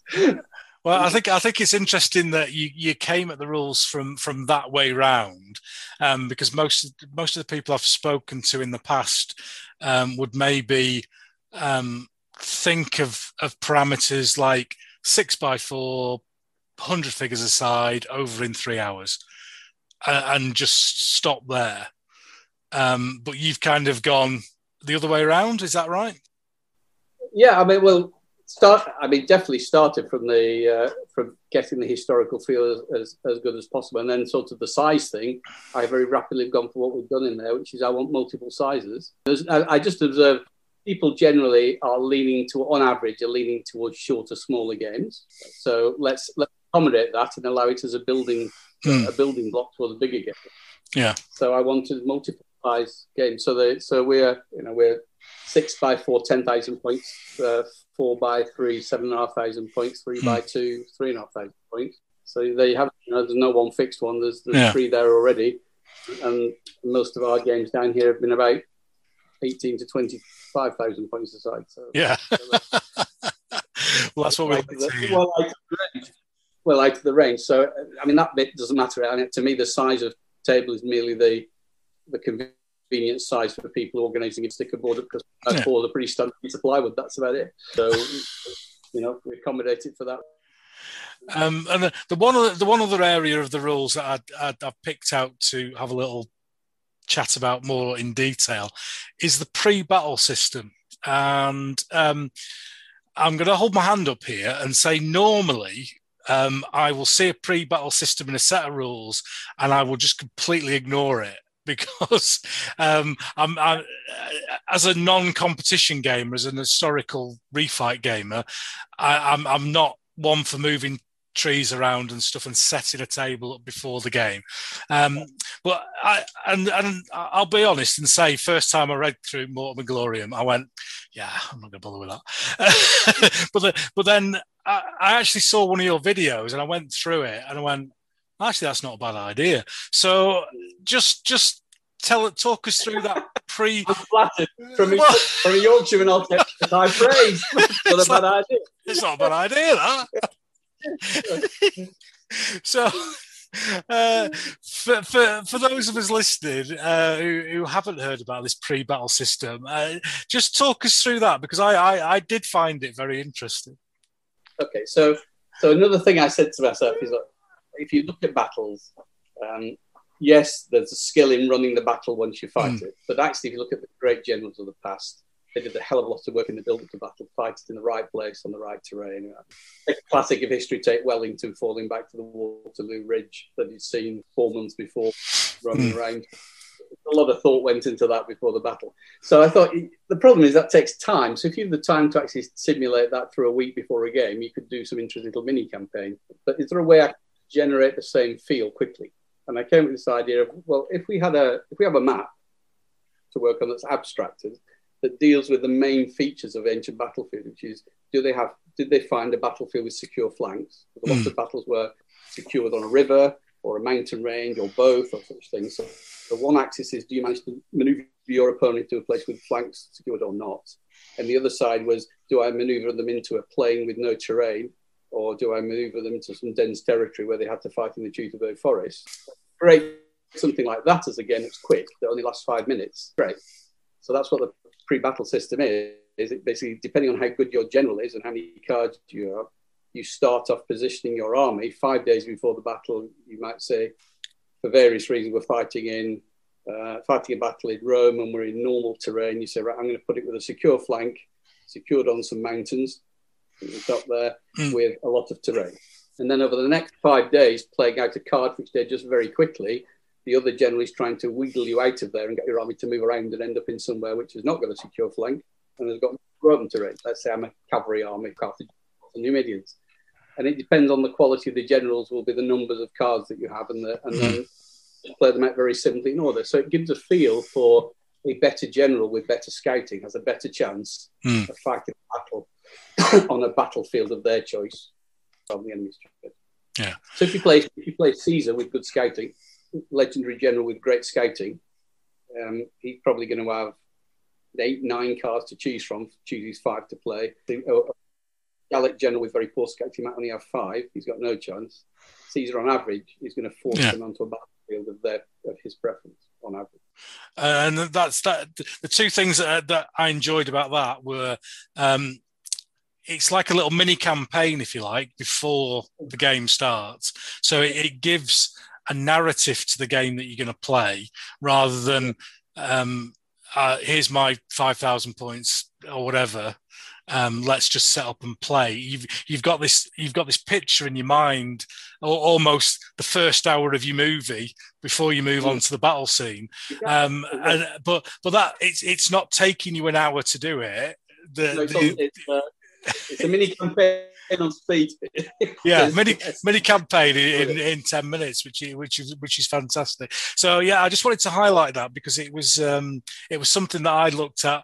It was something that I didn't look at initially, and then went back and uh, uh, uh, yeah, I went back and, and I went through it. Um, so I'm going through my list very nicely here, um, and. Um, what was the what was the drive to um, do free army lists? That because that was a good one as well.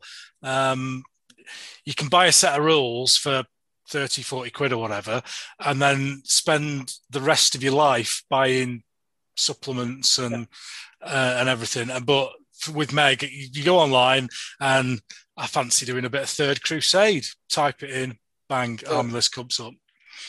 No, exactly. I mean, I, I, I mean, the, the when you're printing books, I mean, if you do something like Field of Glory series, there's one rule book, and I can't remember how many follow-ups there were with armies in them. Um, so, you know, commercially as a book creator, it, it's quite a good thing. But I always felt with the, the list that a you need them to play the game.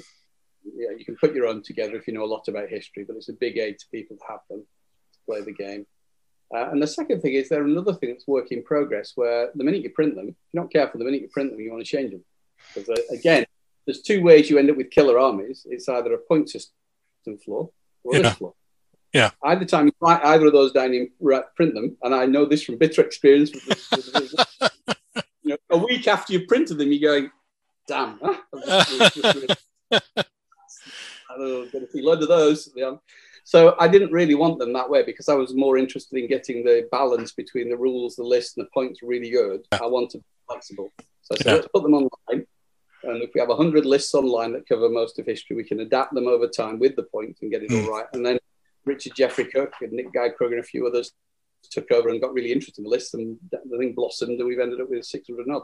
So, um, so it's a great repository, but it's free there for anybody. And even if you don't play the rules, if you want to just think about a little bit of history of an army and look at what sort of composition would be, sitting, you can download them and have a look. They're well researched, uh, and they'll they'll stay free online for everybody. Yeah, that's uh, uh, it's an advantage I found with that was is is not necessarily because we're not armyless people here, but to go on and look at the proportion of troop types in a particular army. Um, and Punic Wars is a big one here. So looking at the proportion of allies compared to your, your normal standard Roman legionaries, um, it, it, it's interesting um, to look at from an historical perspective and from a building an army when you're not necessarily building an army to a, a points value. Uh, and it also gives you the ready-made description in rule terms of an early uh, mid-republican Roman legion are and how they're doing the rules. So it's all ready-made for people. So even if you're not using the point system, it's the repository for all of that. But it, it's I, am very pleased with it. Them all free online. I think it's it's made it a fantastic you know piece of work. And we're doing books, but we're doing books of a different type. We said, well, rather than doing army list book, it's actually pretty dull. Actually, it's, it's raw material let's do something more interesting. Let's do a book that contains some stuff about the armies, but features a period of history. So Richard Jeffrey Cook wrote Age of Attila as the first subject mm. And there's another one, the next was probably Age of Athens. So they've been working.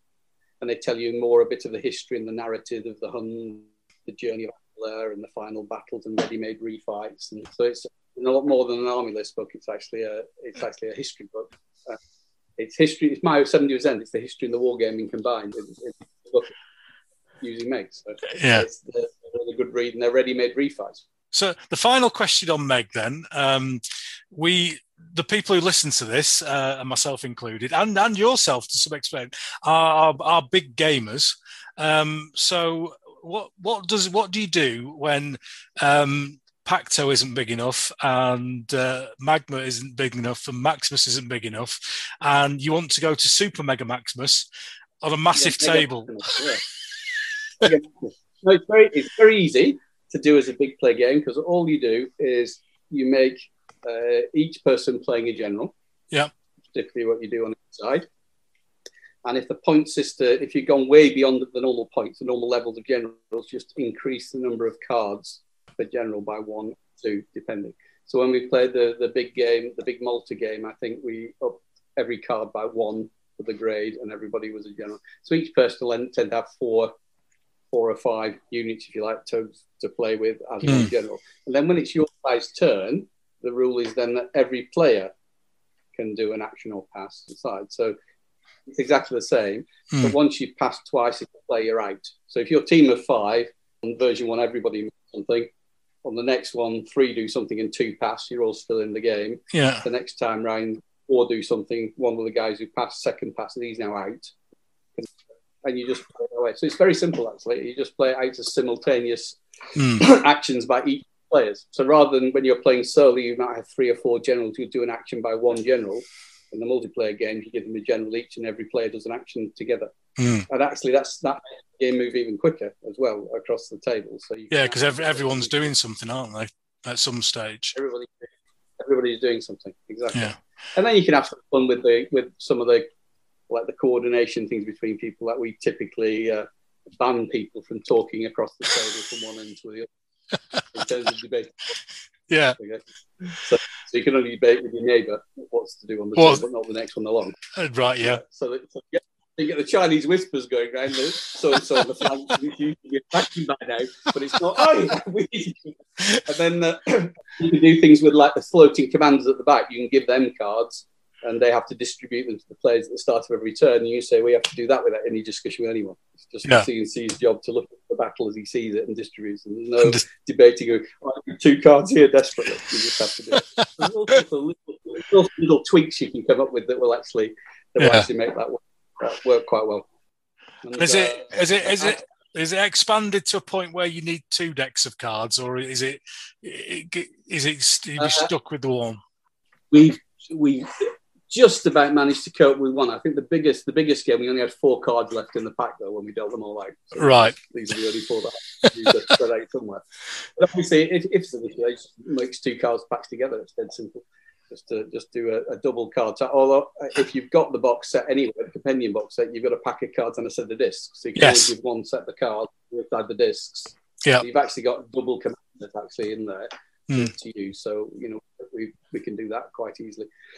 and the other twist you can do, which is quite good fun, which I'm planning for a refight later this year, is you can mix cards in with them. If you've got spare cards, print, print, print something or write something on the cards as an instruction and mix them in. That's quite interesting.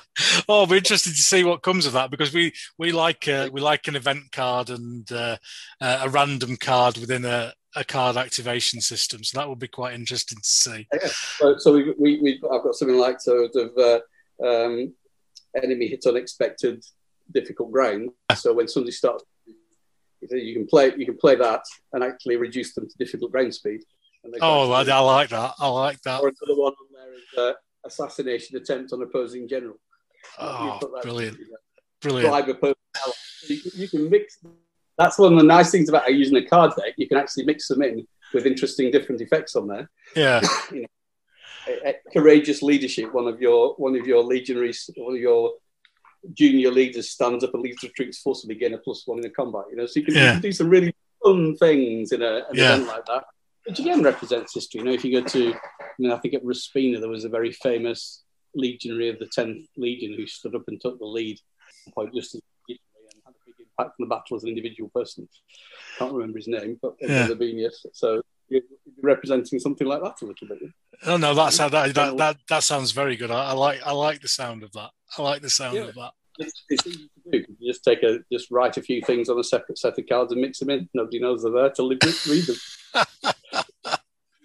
We've just got a little bit of time to talk about um, the, your other set of rules, um, uh, modern set of rules, and that's Divisions of Steel for World War Two.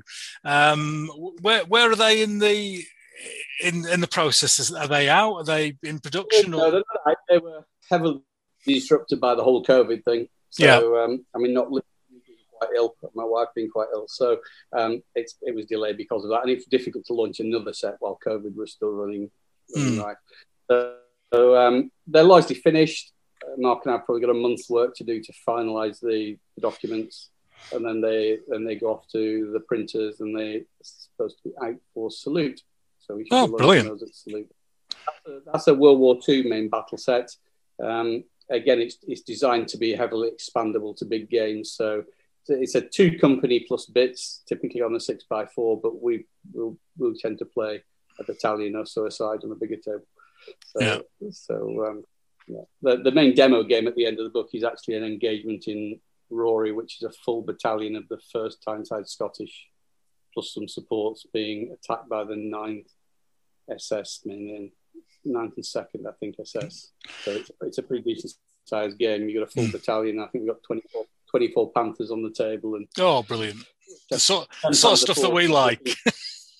Yeah, 14 stugs. So you refact that. That's a that's a nice game, and that's an eight. That's uh, you can do it on an eight foot by eight foot table with 10 mil, which is what we're doing.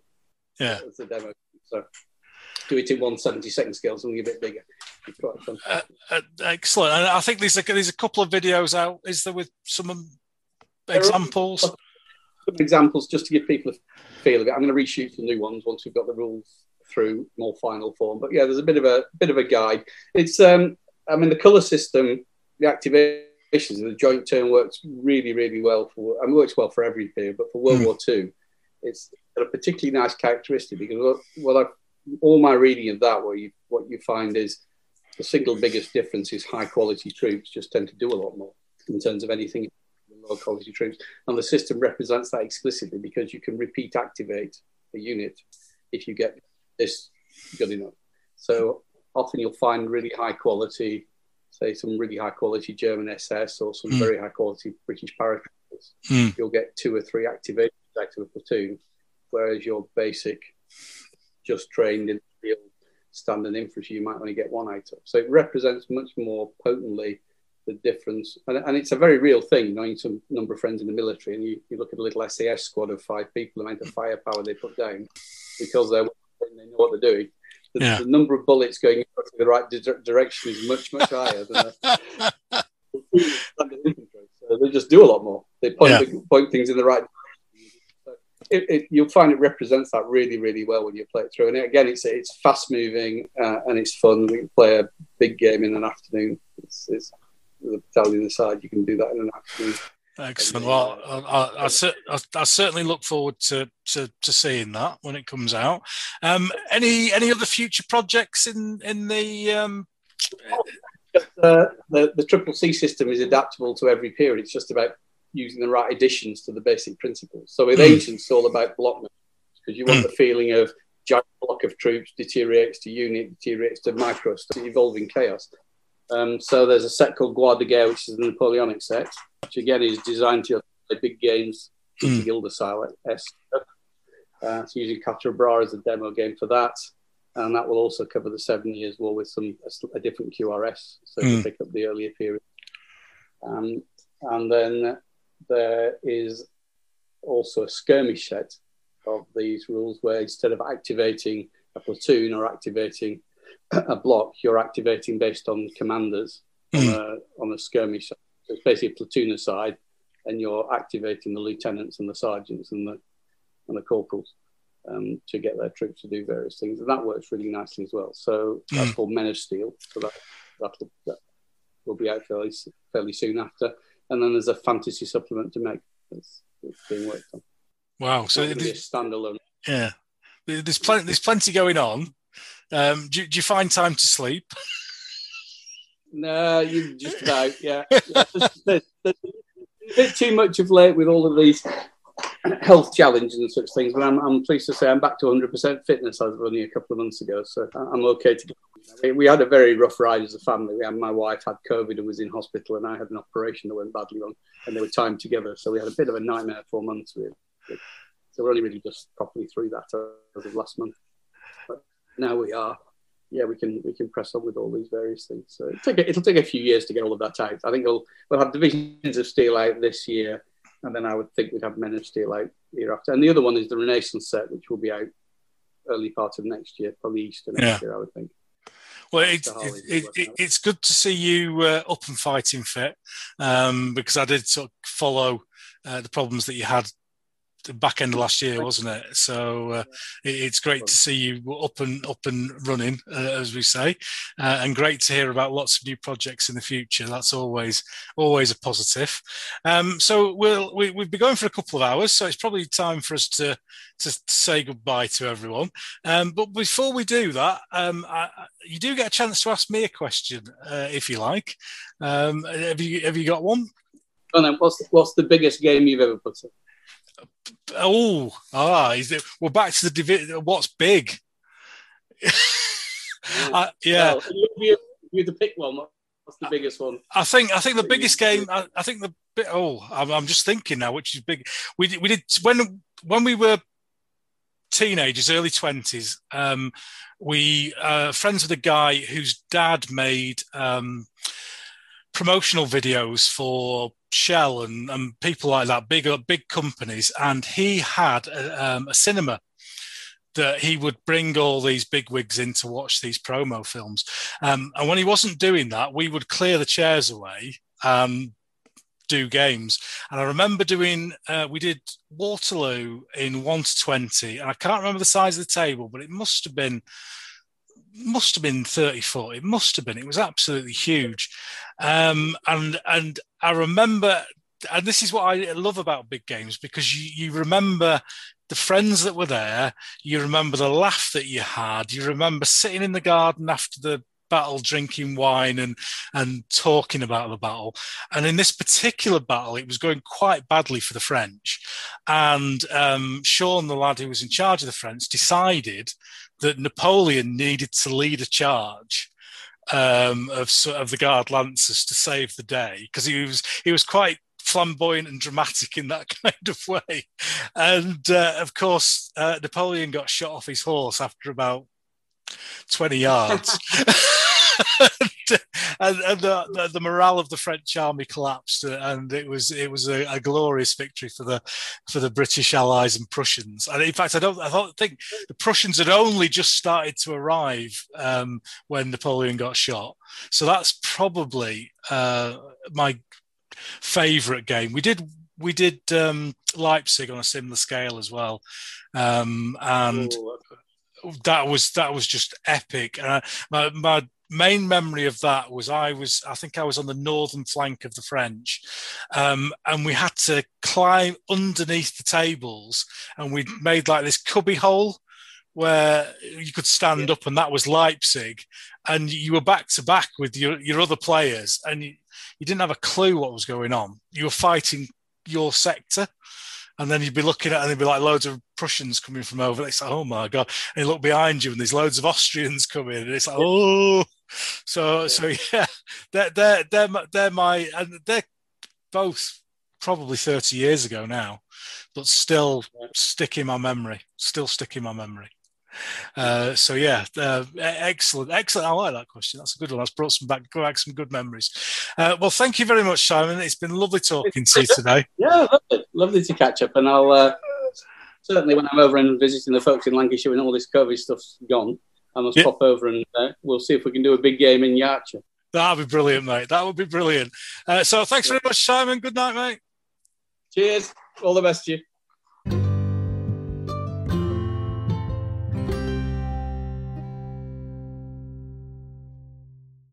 Well, what a cracking interview there with Simon. Uh, lovely guy, and uh, thanks very much to him for spending a couple of hours chatting away with me uh, about all things wargaming. Much, much appreciated.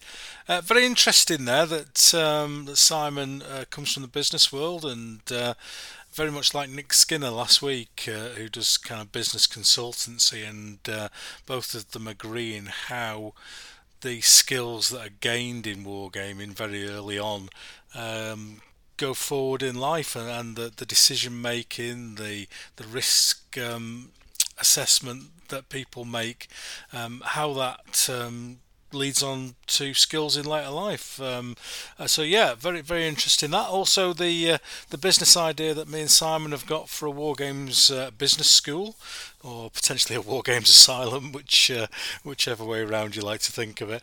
Um, but but a lovely lovely chat uh, uh, with Simon, and um, I just like once again to thank all the listeners. Um, the podcast keeps growing and growing. Um, another uh, best first week with uh, last uh, podcast, which was with Nick Skinner, that uh, broke the first week records again. So um, lovely to see that. Lovely to see people coming on board. Great to have lots of uh, lovely positive comments uh, from people uh, and uh, discussions as well. I'm quite happy to chat with anyone about anything on the podcast. They're not just about big 28 mil games. They're about big games that everyone uh, can enjoy, different styles, different types. That's what we're here about. Uh, so that just leads me on to have a quick chat about the next episode, and um, I'm a little unsure whether I'm, i should um, mention this or not because I'm taking a few risks with the next episode. Um, number one, um, I am going for an outdoor broadcast. Uh, and I don't want you to get worried because I'm not going to leave Yorkshire for this. I am not going to go south of Yorkshire. Uh, so, sorry, south of Sheffield. Um, what I am going to do is I'm going to travel down to sunny Doncaster and uh, I'm going to meet a chap, um, hopefully. Um, next week uh, who uh, those of you of a similar age uh, will uh, will recognise the name, and that name is Pete Morbey. Now, uh, Pete has been running a company called Elite Miniatures for a long time, and if you're into your big games, into your big Napoleonic games, you will know those figures inside out because they are the classic, classic big game Napoleon figure, uh, Napoleonic figures. Uh, and Peter's been um, painting stuff for many many years and if you look in any uh, copy of uh, the war games magazines back in the day you'll see some of his figures and um, they've got a very definitive style um, which is absolutely lovely and absolutely synonymous with the big game. So, um, there's lots of things that could go wrong. Uh, obviously, I've got to travel down to Doncaster, uh, and then I'm recording the podcast in a, a different method to normal. Um, I've got a, a, Zoom H1n a voice recorder, which has been recommended to me by a few people as a as a nice introductory voice recorder for doing podcasts. So uh, I've got to get to get, make sure that the interview happens, get to Doncaster, make sure the recording happens, make sure I can um, transfer that recording into um, the computer and edit it into a podcast. So there's quite a lot of if, if buts, and maybes there for the next episode. Um, so hopefully everything will go all right, and I will see you uh, second week in July um, for sorry no it'll be the this will be on the fourth week of uh, June won't it? It will be uh, the last Friday in June when uh, the next episode episode 9 uh, will come out. Uh, so look forward to seeing you then. City